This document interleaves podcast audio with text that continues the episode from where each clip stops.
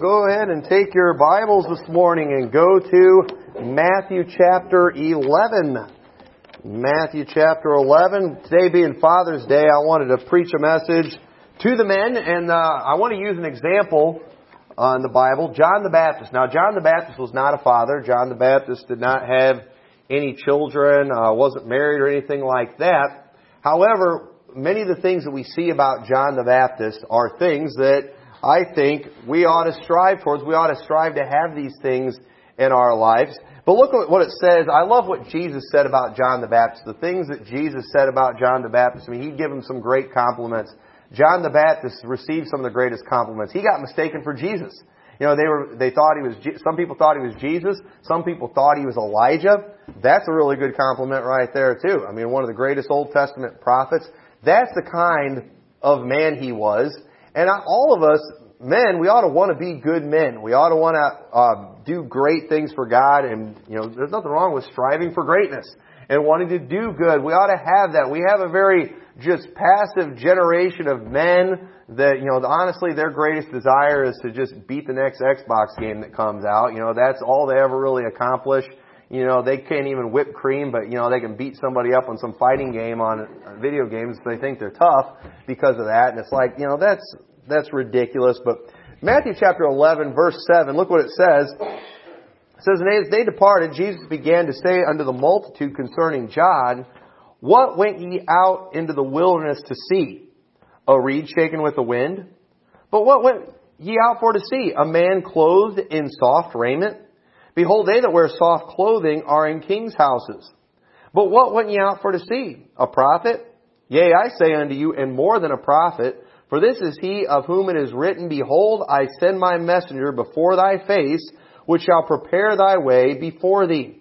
Verily I say unto you, among them that are born of women there hath not risen a greater than John the Baptist. Notwithstanding, he that is least in the kingdom of heaven is greater than he. So right here we see Jesus.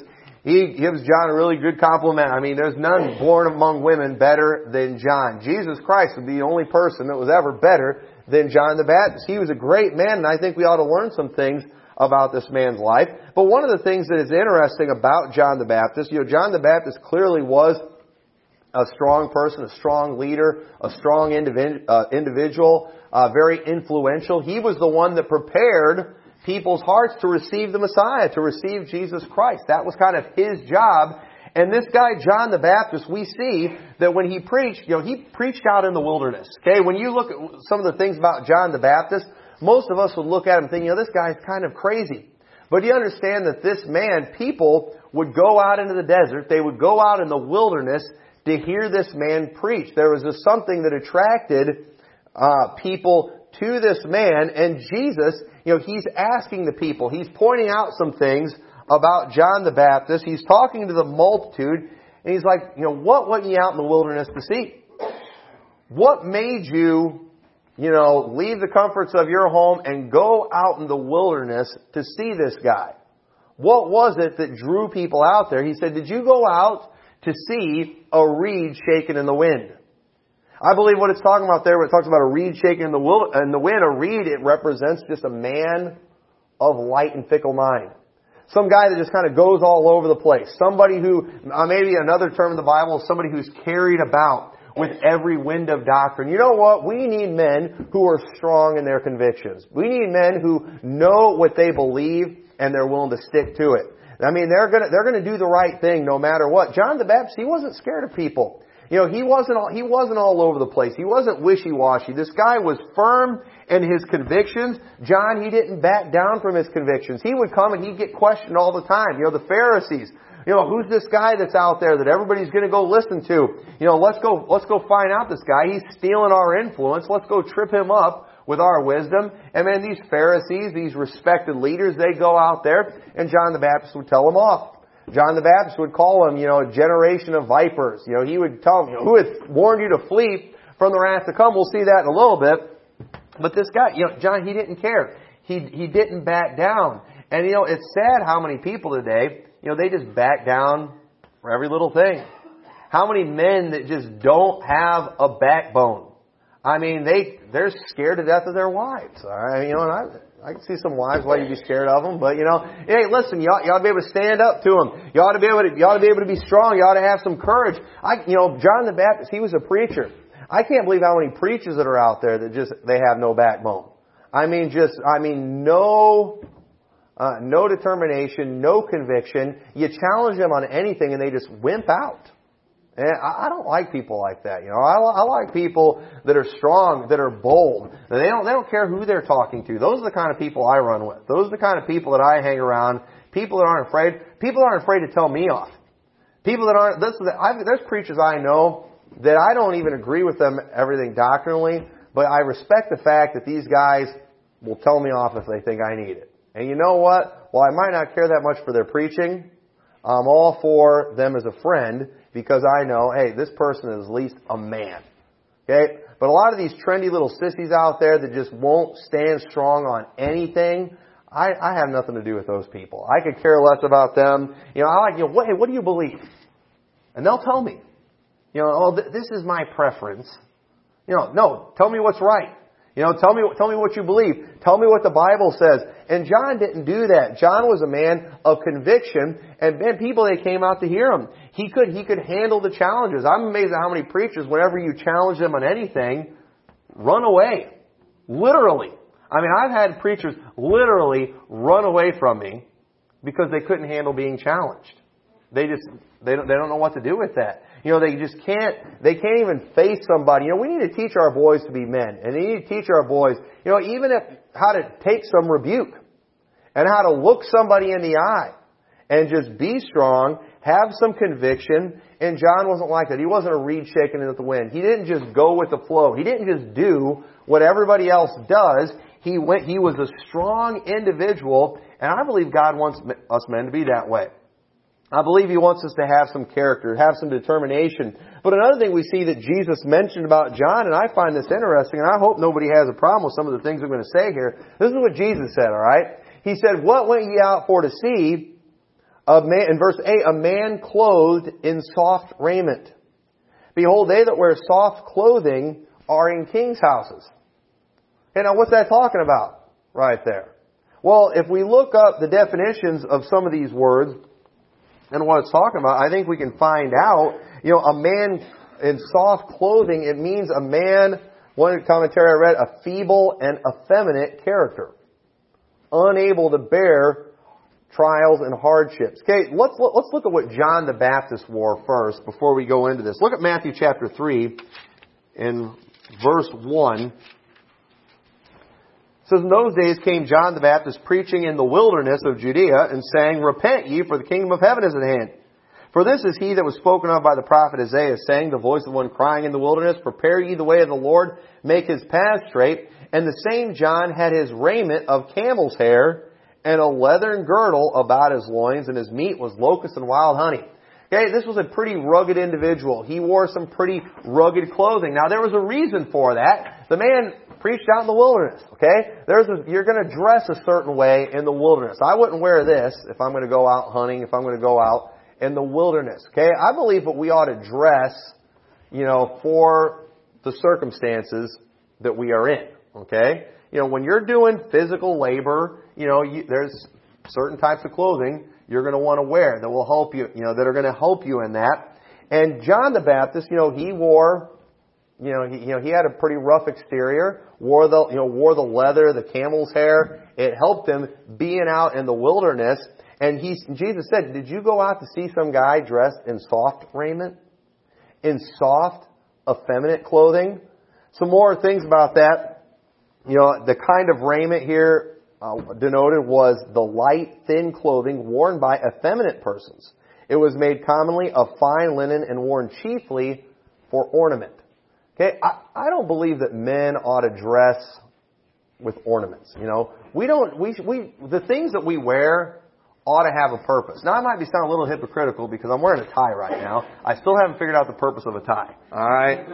So yes, I, I maybe I've adapted a little bit to culture uh, myself. I haven't figured out the purpose of this, but you know, we shouldn't just wear things, you know, for ornament. Okay, I wear a wedding ring. My wife wants me to wear a wedding ring. Okay, it tells all the other women, you know, back off, I'm already taken, okay? So there's a, there's a purpose for the ring. Notice it doesn't have any diamonds or anything like that because I would lose them, alright? Because I, I wear it all the time. I wear a watch, but notice it's nothing fancy. Uh, you know, it's so I can know what time it is, alright? And, and, you know, it, it serves a purpose. But you know, the clothes, but you know, when we start just decorating ourselves up with jewelry and doing the piercings and all these things, you know, what's the purpose of that? You know, there, there is no purpose in that. You know, the way some of these guys do their hair. You know, listen, guys, we don't do our hair, alright? You know, we, you know, we comb our hair, you know, we don't want to look like we just rolled out of bed, but you know, I'm not going to the beauty salon and getting a hair perm or anything like that. In fact, you know, one of ter- you know, the terrible experiences in my life, my sister, she was going to beauty school to be a beautician, and so she had to do so many haircuts and all these things, and she had to do it at the beauty school, and so she wanted to start cutting my hair, and she needed to do it there for it to count, and so I went to go to the place where she, you know, did her training and everything, and it was like a full-fledged beauty salon. And I am, and I'm in there, and there's all these women in there, you know, getting their hair permed, getting their hair shampooed and everything. And I'm like the only guy in there. And, you know, and here's the thing, when it comes to those type of things, women love that stuff. Alright? You know, women love the luxurious things, going and getting their nails done and their, you know, their feet pedicured and all that kind of stuff. But you know, guys, I, I hope you guys, I hope you're disgusted by that kind of stuff. You know, I hope you don't enjoy that type of thing. Now my wife does, and that's fine. But you know, I'm in there and all these women are having these things done to, and you could tell they were loving it. I mean, they're just like in paradise getting their hair done and I'm just, I'm sitting in there I'm like, I should not be in here. Alright? I, I am not into these luxurious female things and I absolutely hated getting my hair cut there. And I told her, I was like, you can keep cutting my hair for practice. I do not want to get my hair cut at that place. I felt too weird being, being in there. I, I am not, I am not into that. And it just seemed, and if, you know, if there had been a guy in there enjoying that, I'd have really been worried about that. You know, with women, that's fine. Listen, women are different. There is nothing wrong with a woman being feminine. Absolutely nothing in the world wrong with that. It's wonderful. It's normal. But when a guy is that way, when a man is effeminate, there is something problem. You know, in Christ, He asked them, you know, whether they were attracted by anything like that. Okay, no, there, there wasn't anything about that. You know, I hope as a, as a man, you know, we, you know, our goal is not to have people talking about our clothes. Okay, you know, that's, we, we don't do that. We don't talk about fashion and styles and things like that. And, you know, if we do it, once again, it's usually negative if we if we are talking about that. But listen, nobody got nobody went out to go hear John because of how he was dressed. All right, and you see some of these guys too in these more modern churches, the way they're dressing, and they do they wear just these flashy, girly, effeminate. I've seen guys in Baptist churches preaching in skinny jeans. And listen, you dress for what you are going to be doing. And there is no purpose in the world for skinny jeans, people. All right, there is no purpose in the world for that. There is. I have not. I can't even think of a reason. I can't think of one reason, but I don't want to mention it here in church because that's too disgusting, and we're not those type of people. But I'm telling you, it's nasty. It's disturbing when people dress that way, and nobody is attracted to somebody because of that. That's not why they went to go hear John the Baptist. You know, he wasn't like that. He, Jesus said the place to expect that is in the palaces of kings. You know, in the court of Herod it might be expected, but not where John was. You're not going to see that out in the wilderness. You know, the, this kind of clothing, once again, you know, was of emblem of riches, splendor, effeminacy, feebleness of character. He meant to say that, you know, John, he was different than that. That's not how John was. John, he was dressed in a way fitted to endure trials and difficulties, and he was qualified to be the forerunner uh, of Jesus Christ and to be preparing the way of the Lord. And you know, the Bible says in 1 Corinthians 6, 9, it says, Know ye not that the unrighteous shall not inherit the kingdom of God? Be not deceived, neither fornicators, nor idolaters, nor adulterers, nor effeminate, nor abusers of themselves with mankind. Effeminate. Once again, acting like a woman, or unmanly. Hey, ladies, don't take it wrong. It's wonderful when you act like women. But when a man acts like a woman, that is wicked. God hates that, and God put effeminate men in bad company. You know, with uh, idolaters and adulterers, you know, abusers of themselves with mankind. That is bad company to be in. And that term effeminate, it, it's actually disturbing when you study the meanings of some of these words, what it means to be effeminate. But one of the, uh, the, the terms it used was in the uh, Greek dictionary was catamite, which I didn't even know what that was. I had to look that up. And if you look that up in the Webster's 1828 dictionary, it talks about a boy used for unnatural purposes. And in the modern dictionary, they've changed that definition to make it not sound as bad because we all, I mean, homosexuality is prevalent in our society today. And listen, they don't like to admit this, but it's coming out more and more about them. I was very, uh, that, you know, the next thing they're going to be adding to the LGBTQ community is a P for pedophilia. And these people believe in it and they are for it. And I, I'm so glad this one guy, everybody talked about him like he was great, that Milo, uh, you know, Mustophilos or something. He had some like weird Greek name. And he was like a conservative Republican, and he was a homo. And everybody's like, oh, isn't this great? You know, homo, you know, a good conservative homo. Well, then they found out the guy in some interview was talking about basically how he thinks pedophilia is fine. And so now he's discredited because of that. But listen, that's what they all believe. Just he was honest enough to admit it. And you know, we shouldn't respect people like that. And you know what? That guy wore soft clothing. Know, that guy was effeminate. And I don't know why anybody listened to him. I mean, that was just ridiculous.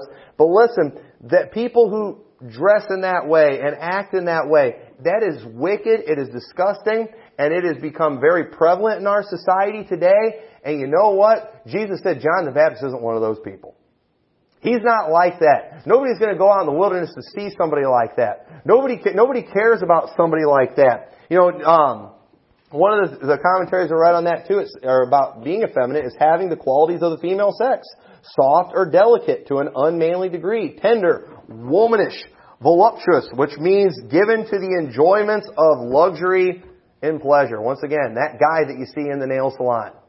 Okay? I don't think we ought to go beating those people up, but we ought to want to beat those people up when you see that. I'm telling you, that's just wrong when people are into that and enjoy those things. And I'm telling you, we shouldn't be that way. People are, they're getting softened up with these things. Know, young boys today, it's amazing how soft they are. They can't handle any work.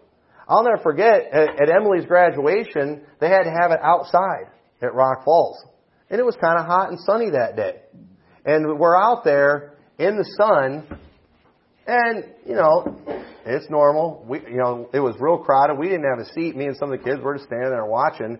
And as the ceremony went on, I was noticing all these people like having to leave because you know the kids were like practically, you know, dying. And and just I'm not kidding. Every few minutes, you would see you know some mom or some grandma who looked absolutely fine carrying this, you know, beet red, you know, just doughboy kid you can tell has never been out in the sun in his life, you know, because he just couldn't handle it out there in the elements. I mean, just, you know, I mean, you would just your stereotypical video gamer kid.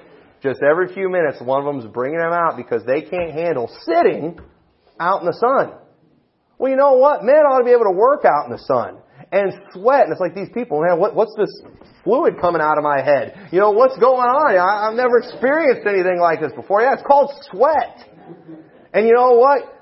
You know, oh, I'm having the problem getting sick. Like, drink some water. You know, you got these, and then you got these kids, these little kids, their parents, they give them every little thing they want. They're always eating ding dongs and ho hos and drinking soda. And then, you know, they wonder why their kids are having all these health problems and things. And listen, you need to, you need to teach them to be a man. You need to teach them to toughen up. You need to teach them to go outside and do some work. You know, if whether you, you go tell your kid to dig a hole if you have to. All right, you know, if you have a little yard, go tell them to dig a hole and then fill it back in. They need to know how to do some work. They need to know how to get dirty. They need to know how to get sweaty. They need to be able to handle things because if they don't learn those things, they're going to become soft and effeminate. They're going to start enjoying those pleasures. They're going to get used to, hey, this is kind of nice just sitting around playing video games all day. That's a big danger in the summer for boys. You know, school's out and, you know, they're not in PE and anymore, the only place they ever get any physical education. And even PE in schools, they pretty much just have them power walk anymore. They don't have them do, hardly do anything. Coaches aren't allowed to throw basketballs at the kids' faces anymore. You know, they can't play dodgeball and stuff, you know, where somebody could get hurt. They need that stuff.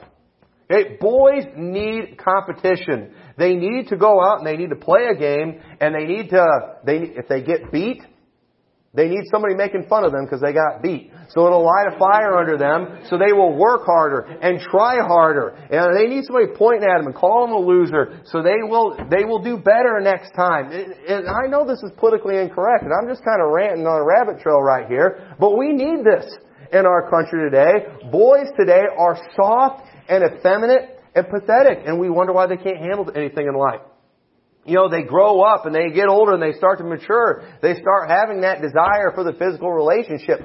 But then they don't, but they're not taught any character. They're not taught about how you're supposed to get married first. And then after you get married, you know, you end up having kids. And then you know what? When you have kids, there's going to be challenges that come. There's going to be financial challenges. There's going to be financial hardships. There's going to be things that you're going to have to deal with that are difficult. And you have these little Fauntleroys that just never dealt with anything. Mommy and daddy gave them everything they ever wanted in their whole life. And then challenges come their way. And what do they do? They give up. They quit the marriage. They quit. They, they, they won't take care of their kids. They're not good dads. They don't know how to handle any challenges. And listen, this all goes back to you spoiling, spoiling that kid shoving all that sugar down his throat just because he yelled for it. You know, buying him all those video games because you felt like you were a sorry parent and you felt like you'd be a good parent if you always kept him, you know, up to date with the latest and greatest video games. And you did, you, you ruined that kid. He is now soft. He is effeminate. And then we wonder too why people are going into all this perversion. And it's, it's ridiculous. And we cannot do that. We can't let that happen. We need strong men. What, are we going to do if the grid, you know, if uh, they ever do the EMP and we lose power? You know how fast people are going to start dying? I mean, they're going to die so fast just because, not because they don't have electricity, because they don't have television. I mean, what are these people going to do when their cell phone battery dies and they can't recharge it? They're going to start having mental and emotional breakdowns. They're, they're not going to be able to, they're not going to be able to handle it. So we need to start preparing them for these things. You know, have them do challenging things because they need it. And being effeminate, it is. It's, it's wicked and we need to stay away from that. And John was not like that. Jesus said, you know, they, they're in king's houses. Those people living in all the luxury, those people that just have everything, that wear the fine clothing, that's not what John the Baptist was. He ate locusts and wild honey. He wasn't eating the little Debbie cakes and all those other, and McDonald's and all those other things that everybody, you know, enjoys today. It, that he, you know, and it, it it's, it is, it's so amazing how spoiled kids are. You know, I appreciate what Michelle Obama tried to do with the whole getting healthy food into the schools and stuff. And, you know, instead of having candy bars in the vending machines, you know, put vegetables and stuff in there. But listen, it's about the home. It's not about the schools. And when the parents in the home are feeding their kids all that junk, listen, once you, when you've ate a ding dong, carrots just aren't going to matter anymore. You're not you're not going to care about those things. Once you drink soda, why would you drink water anymore? You know, why would you drink water anymore? And you do when you are constantly giving your kids all these things, they're going to get used to it, and they're going to expect it all the time. And it is it's it's ruining people and so we need, we need, we need to toughen our kids up, especially our boys. You need to toughen them up. You need to let them endure a challenge. It, you know, dads, if your boy's out and he gets hurt and he gets a boo-boo and he's crying, you know, you need to tell him to toughen up. Be a man. You know, mom can kiss him later, you know, at, but you need to encourage him to just tough it up and be a man and deal with it. That that's part that's part of being that's part of being a dad. And you know, and, and thank God. You know, thank God for moms and dads. That's why we need both. Okay. Yep. Jason had that experience last year, the year before, where he broke his wrist, uh, falling down the stairs, playing a game I had taught him that was pretty rough, and and we didn't know it was broke. Never took him to the doctor or anything. And then after he got back, you know, he's holding up drywall. You know, we're working. You know, a few days later, and he fell again off the bucket, and and then Cassandra decided, you know, he needs to go to the doctor, and it was a good thing because it was broke. Uh, you know, but um you know, and then last year too, it's always bad when she, whenever that stuff happens is when she's gone. Last year when she was gone, Jason had this all of a sudden he started having this growth on his body. You know, we didn't know what it was. And Jason's a pretty gross character, uh, you know, but he does a lot of that boyish stuff. But we didn't really do anything about it. And then uh, Tommy sent a picture to Cassandra showing this rash that was like on his back and stuff. And then she was just like, "Get into the doctor now." So I took him to the doctor. And it was a good thing because it turned out it was a staph infection. Uh, it was he had got it just what he was doing detasseling and walking out in the corn and the, and being wet all the time, and he just got a rash, got infected, and it's a good thing mom was there for that. But you know what? At least I was there to toughen him up, make him deal with it for a while. So he got cured. All right, he's fine. Nothing happened, but he got toughened up a little bit in the process. But because mom was there too, he didn't die either. So that's why that's why God gave both. All right, that's why that's why we need both. So he's going to be tough and he's going to survive. And so anyway, but John the Baptist, so he did. You know, he, he stood out in his appearance. He didn't dress flashy or even in a flattering way. It was a way that was fitting for where he was and what he was doing. He was out in the wilderness. And, you know, and that, you know, there's nothing wrong with dressing nice as a guy and looking nice. But you know what? You know, these, you know, most real men, they're not going to go spending hundreds of dollars on a pair of pants and things like that. You know why? Because we know we're going to destroy them. Because we work you know, we do physical things, and so we're going to go get we're going to go get the cheaper stuff. We're not going to dress in these flashy ways, wear ornaments, things like that. And so look at verse nine, what it says about John. It says, oh, I'm back in chapter three, uh, back in chapter eleven. In verse 9 it says, But what went ye out for to see? A prophet? Yea, I say unto you, and more than a prophet. For this is he of whom it is written, Behold, I send my messenger before thy face, which shall prepare thy way before thee. Verily I say to you, among them that are born of women, there hath not risen a greater than John the Baptist, notwithstanding he that is least in the kingdom of heaven is greater than he. Okay? John the Baptist, not only was he a prophet, he was more than a prophet. In fact, he was the best there ever was. The best that there ever was. You know what? I know we're trying to get rid of the competitive spirit in boys today, but you know what? It ought to be in us that we ought to want to be the best at what we do.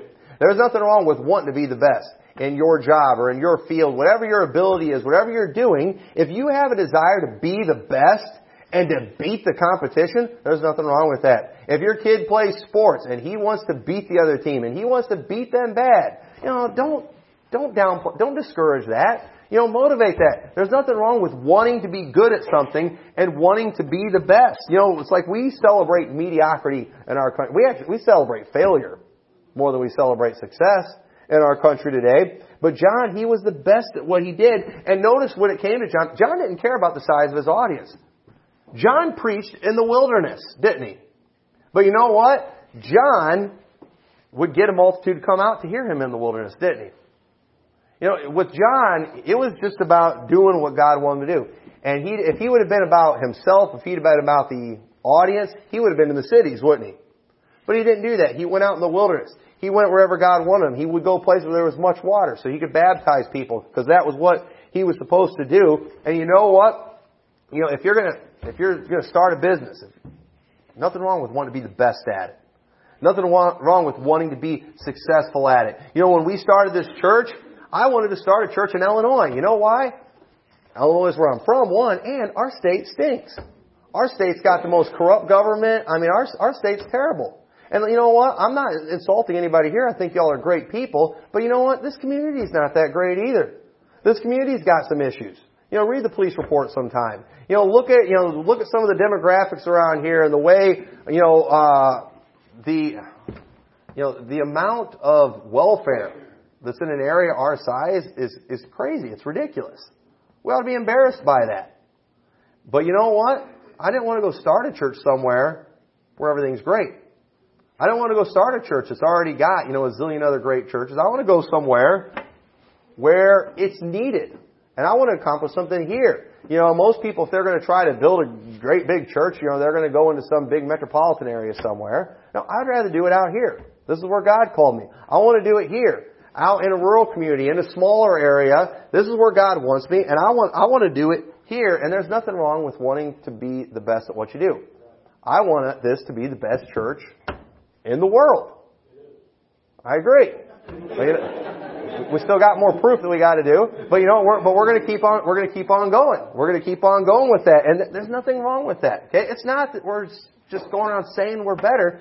We just want to be the best that we can possibly be. And if we get a little competitive while doing it, you know what? That's just part of being a man. And you know, we're not going to just, and don't discourage your boys from that. You know, teach them to be good sports. You know, they don't need to go rubbing it in other people's faces. You know, you need to teach them that when you win, act like you've won before. You know, I'm always talking about these Twitter preachers that are out there that are always bragging on Twitter about stuff. And you know, and I see these preachers every once in a while.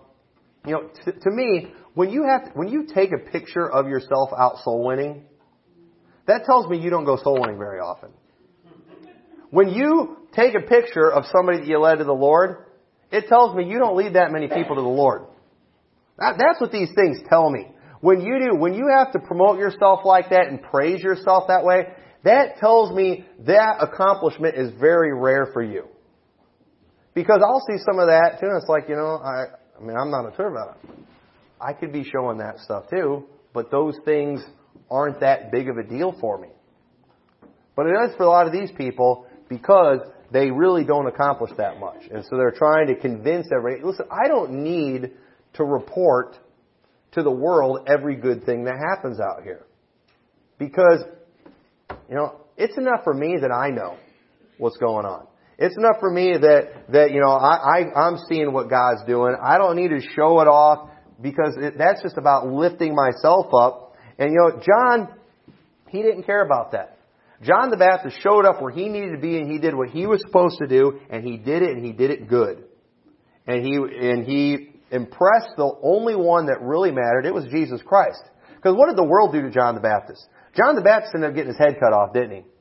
But you know what? He impressed Jesus Christ, and that ought to be our goal. But John, he was he was interested. You know, John didn't hold back the truth from anyone. John told it like it is. Look at chap, back at chapter three again, uh, in verse five. We we read to verse 4, but look what it says in verse 5. It says, Then went out to him Jerusalem and all Judea and all the region round about Jordan, and were baptized of him in Jordan, confessing their sins. Man, you know, why, why do you think they were confessing their sins? Well, I think it's because John had just been preaching on their sins. He had been pointing out their sins. And then verse 7, But when he saw many of the Pharisees and Sadducees come to the baptism, he said unto them, O generation of vipers, who hath warned you to flee from the wrath to come? You know what he did to them? He did the same thing to these leaders as he did to everybody else. He pointed out those people's sins, and then he pointed out the Pharisees and Sadducees' sins. And he didn't care. He did not care who it was. It didn't matter who, who was around. His job was to be a preacher of righteousness, and that's exactly what he did, whether he was preaching to the common man, whether he was preaching to the religious elite, and whether he's preaching to the king himself. And look what it says in chapter 14 in verse 1. It says, At that time Herod the Tetrarch heard of the fame of Jesus and said unto his servants, This is John the Baptist. He is risen from the dead, therefore mighty works do show forth themselves in him. Herod thought Jesus was John the Baptist. Once again, that's a really good compliment right there when you get mistaken for Jesus. John the Baptist did. And, but for Herod, because he thought John the Baptist had risen from the dead, for Herod had laid hold on John and bound him and put him in prison for Herodias' sake, his brother Philip's wife. For John said unto him, It is not lawful for thee to have her. And when he would have put him to death, he feared the multitude because they counted him as a prophet. We see in that story that John the Baptist had told Herod the king, It is not lawful for you to have your brother's wife. He had married his brother's wife. That was against God's law. And John said that to the king. What was he thinking? You know what he was thinking? That's my job. I'm a preacher of righteousness. I'm going to preach to everybody. I don't care who they are. And he did. Didn't matter who was around. He did it right there to Herod. And you know what? That made Herodias, the wife, mad. And you know what? Herod, he's kind of an opposite of John. Herod's the one, he is the king. He's in the king's house. He's probably wearing the soft raiment, and he couldn't even handle his wife. And just because the guy preached on him and got in his sin, she, Herod went, or Herodias gets her daughter to dance for him. It pleases him. And then she made that deal with her mom, and she goes and tells Herod, I want the head of John the Baptist in a charger. And Herod was sad. He knew that was the wrong thing to do, but he didn't have the guts to tell his wife, I'm not doing that. And what did he do? He went and killed a just man because he was a wimp. And John the Baptist, he didn't care. I, I think he probably went, was preaching till he got his head cut off. You know, John the Baptist, he, he said it didn't matter. He was a man. He was the same all the time. He didn't hold back the truth from anyone. And we need to be that way. We need to have conviction. We, and we need it, whatever it is you do, whether it's a carpenter, you ought to want to be the best carpenter. If you're an electrician, you ought to want to be the best electrician. Mechanic, you ought to want to be the best at what you do. That ought to be your desire. That should, you need to instill that in your boys to be the best at what you do and be successful at it. Be consistent. Be fair with everybody. You know, treat everybody in the right way, in the same way. John the Baptist did that, and we see that when it came to John the Baptist, while he's the best there ever was, next to Jesus Christ, John's, his leadership that he had, it clearly was not about himself. Look at what it says in John chapter 3 and verse 26. I love this passage of scripture. It says, they came unto, they came unto John and said to him, Rabbi, he that was with thee beyond Jordan, to whom thou bearest witness, behold, the same baptizeth, and all men come to him. John answered and said, A man can receive nothing except to be given him from heaven. Ye yourselves bear me witness that I said I am not the Christ, but that I am sent before him. He that hath the bride is the bridegroom, but the friend of the bridegroom, which standeth and heareth him, rejoiceth greatly because of the bridegroom's voice. This my joy therefore is fulfilled. He must increase, but I must decrease. Y'all see that? Jesus, after Jesus came on the scene, John started becoming less and less significant. Some of John's disciples ended up becoming disciples of Jesus. The multitudes that used to come listen to John were now going to listen to Jesus. But you all realize that was exactly what was supposed to happen? John understood his place, John understood his position, and it was never about John the Baptist. It was always about Jesus Christ. And then when these people come along telling him, hey, more people are following Jesus than you. You know, this, the reason they did that is because they were probably thinking this is going to tweak John. This is going to make him mad because that's why they, the Pharisees hated Jesus.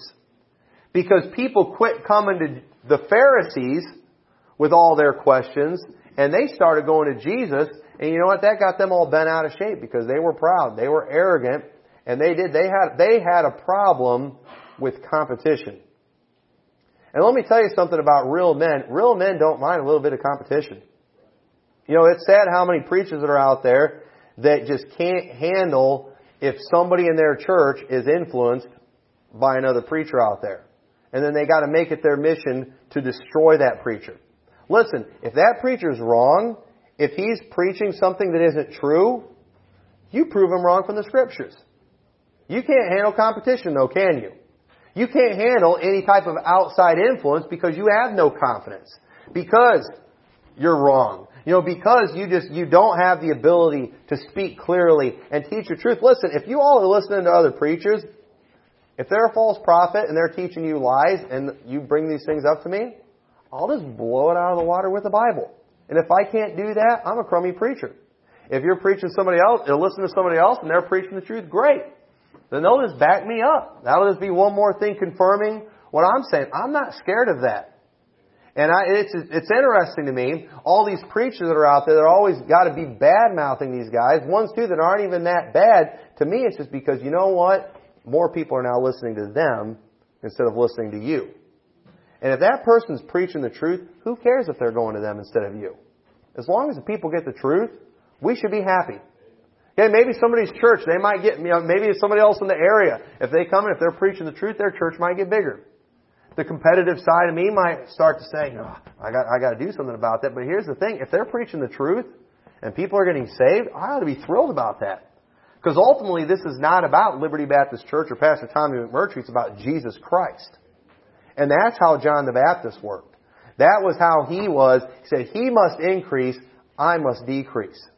That is an impressive attitude right there. John the Baptist didn't see Jesus as competition. He saw, hey, I'm on his team. John the Baptist actually saw it, what Jesus' success is his success. Because it was his job to get people following Jesus. The fact that he was doing that good, I mean, that showed that he had succeeded. And you know what? Ultimately, what ended up being John the Baptist's greatest attribute was how much he was like Christ.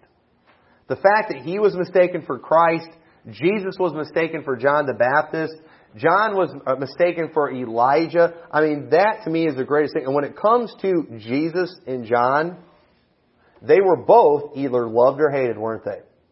Both of them ended up being put to death. They either had loyal followers or they had mortal enemies. You know, and both, they were both put to death, but you know, one of the biggest problems with men today is, you know, they, you know, they try to lead without ever making any enemies. It's like they're trying to live this life. I don't want to ever make anybody mad. I don't ever want to make my coworkers mad. I don't want to make my neighbors mad. I don't want to make my wife mad. You know, they, they just, they, they're not willing to just do the right thing because it's the right thing to do. And we see that the two greatest men that ever lived, number one, Jesus Christ, number two, John the Baptist, they ended up being put to death. But you know what? The truth is you can't be a leader without having enemies. You can't do, you're not going to be able to do the right thing in this wicked world unless you're willing to go against the flow. You're willing to swim upstream. That's what we're up against, and that's what we have to do. And we need men like John the Baptist leading homes, leading our churches, leading our, our community, leading our, our nation, men of strong character, men of strong conviction. And John the Baptist is a great example of that, and we do, we need to try to follow that the best we can. Don't get caught up into this, you know, no competition, let's all be soft and gentle and effeminate. No, that is, that's wicked stuff right there. That's the very opposite of the kind of men that we're supposed to be following. And so be a man of strong conviction. That's the best thing you could, as a father, that's the best thing you could ever do for your son. Is to give be an example of that. So he will be the same way. And he can turn out and be a real man of God. And so with that, let's all stand together.